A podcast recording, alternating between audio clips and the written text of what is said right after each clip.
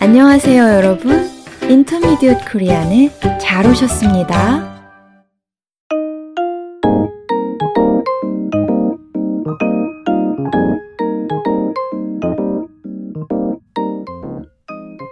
여러분 안녕하세요. 권쌤입니다. 안녕하세요, 민쌤입니다. 민 선생님, 요즘 날씨 너무 좋지요? 네, 맑은 가을 하늘과 상쾌한 공기 덕분에 기분이 정말 좋아요. 기온도 알맞고 나무들도 아름다운 색깔로 옷을 갈아입기 시작하잖아요. 맞아요. 풍성한 가을의 문턱에 들어선 것 같아 너무 행복해요. 혹시 민 선생님이 제일 좋아하는 계절이 가을인가요? 어떻게 아셨어요? 말씀하시는 표정이 정말 행복해 보여서요. 아, 그렇군요. 제가 너무 티를 냈나 봐요. 아니에요. 보기 좋았어요. 그렇게 봐주시니 고맙습니다. 가을 분위기 물씬 풍기는 기분 좋은 날 배워봅시다 코너로 여러분을 만나게 되었네요. 배워봅시다 코너에 익숙하지 않은 청취자분들을 위해서 잠시 설명을 드릴까요? 네. 배워봅시다 코너는 일상에서 자주 사용하는 표현이나 문형을 배우는 시간이에요. 오늘도 여러분에게 도움이 될 만한 표현을 준비했습니다. 무슨 표현인지 소개해 주시겠어요? 오늘은 파김치가 되다 라는 표현을 준비했어요. 우리가 일상에서 종종 사용하고 듣는 표현이에요. 맞아요. 권 선생님은 언제 이 표현을 사용하세요? 저는 많이 지치고 힘들 때 이 표현을 사용하는 것 같아요. 그렇죠.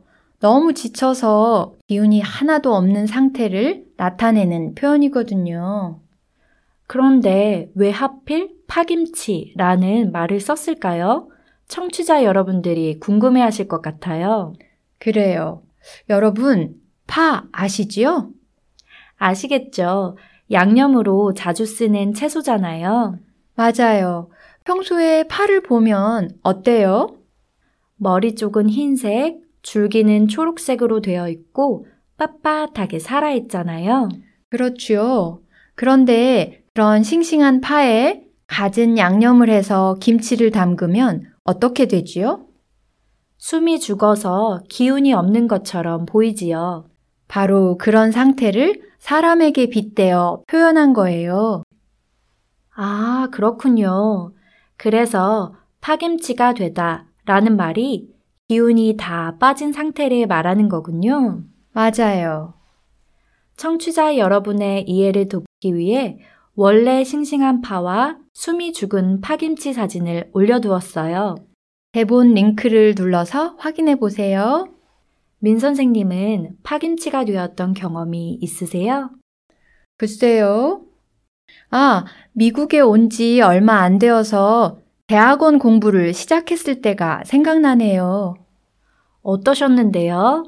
학교가 샌프란시스코에 있었는데 그 당시에는 제가 운전면허가 없었거든요.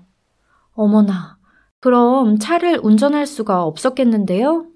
네, 그렇죠. 그래서 대중교통을 이용해서 학교에 가야 했어요. 그래요. 집에서 학교까지 얼마나 걸렸는데요? 2시간 반이 걸렸어요. 와, 그렇게 오래요? 네.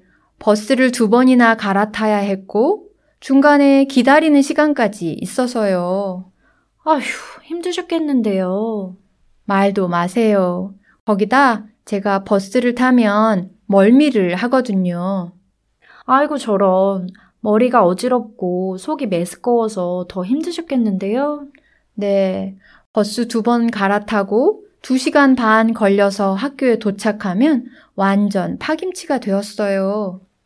공부를 할 만한 기운이 전혀 없었겠어요.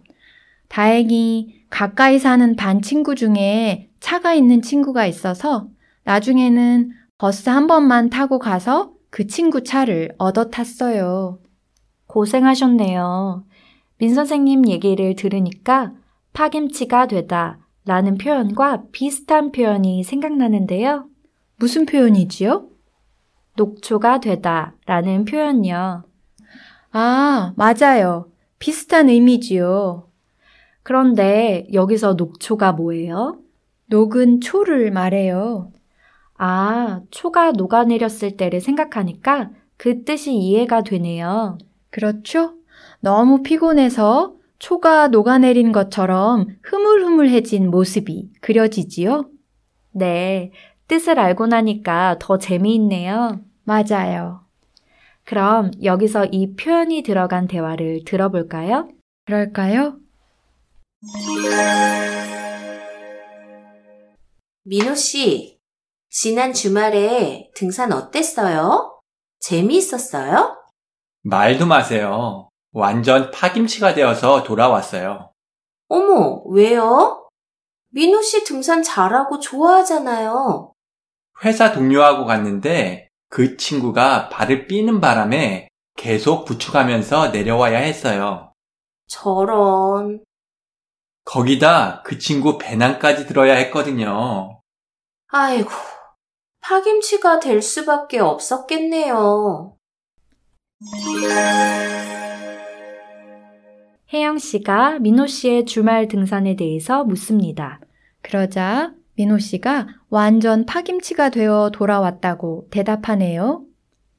혜영 씨가 이유를 묻자 발을 다친 회사 동료를 도와서 산을 내려오느라 힘들었다고 답합니다. 거기다 동료의 배낭까지 들어야 해서 더 힘들었다고 하지요?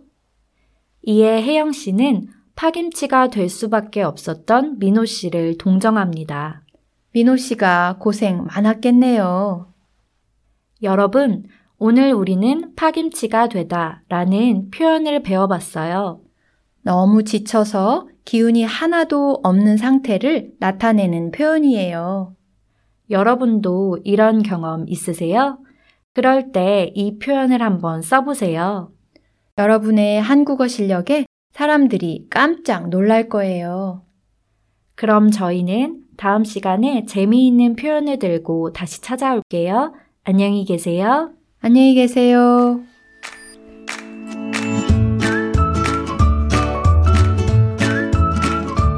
아, 여러분, 우리 팟캐스트에서 에피소드를 위한 학습 교재를 만들어 봤어요. 한국어와 영어 대본, 그리고 간단한 연습 문제가 들어 있어요. 링크를 눌러 샘플을 확인해 보세요.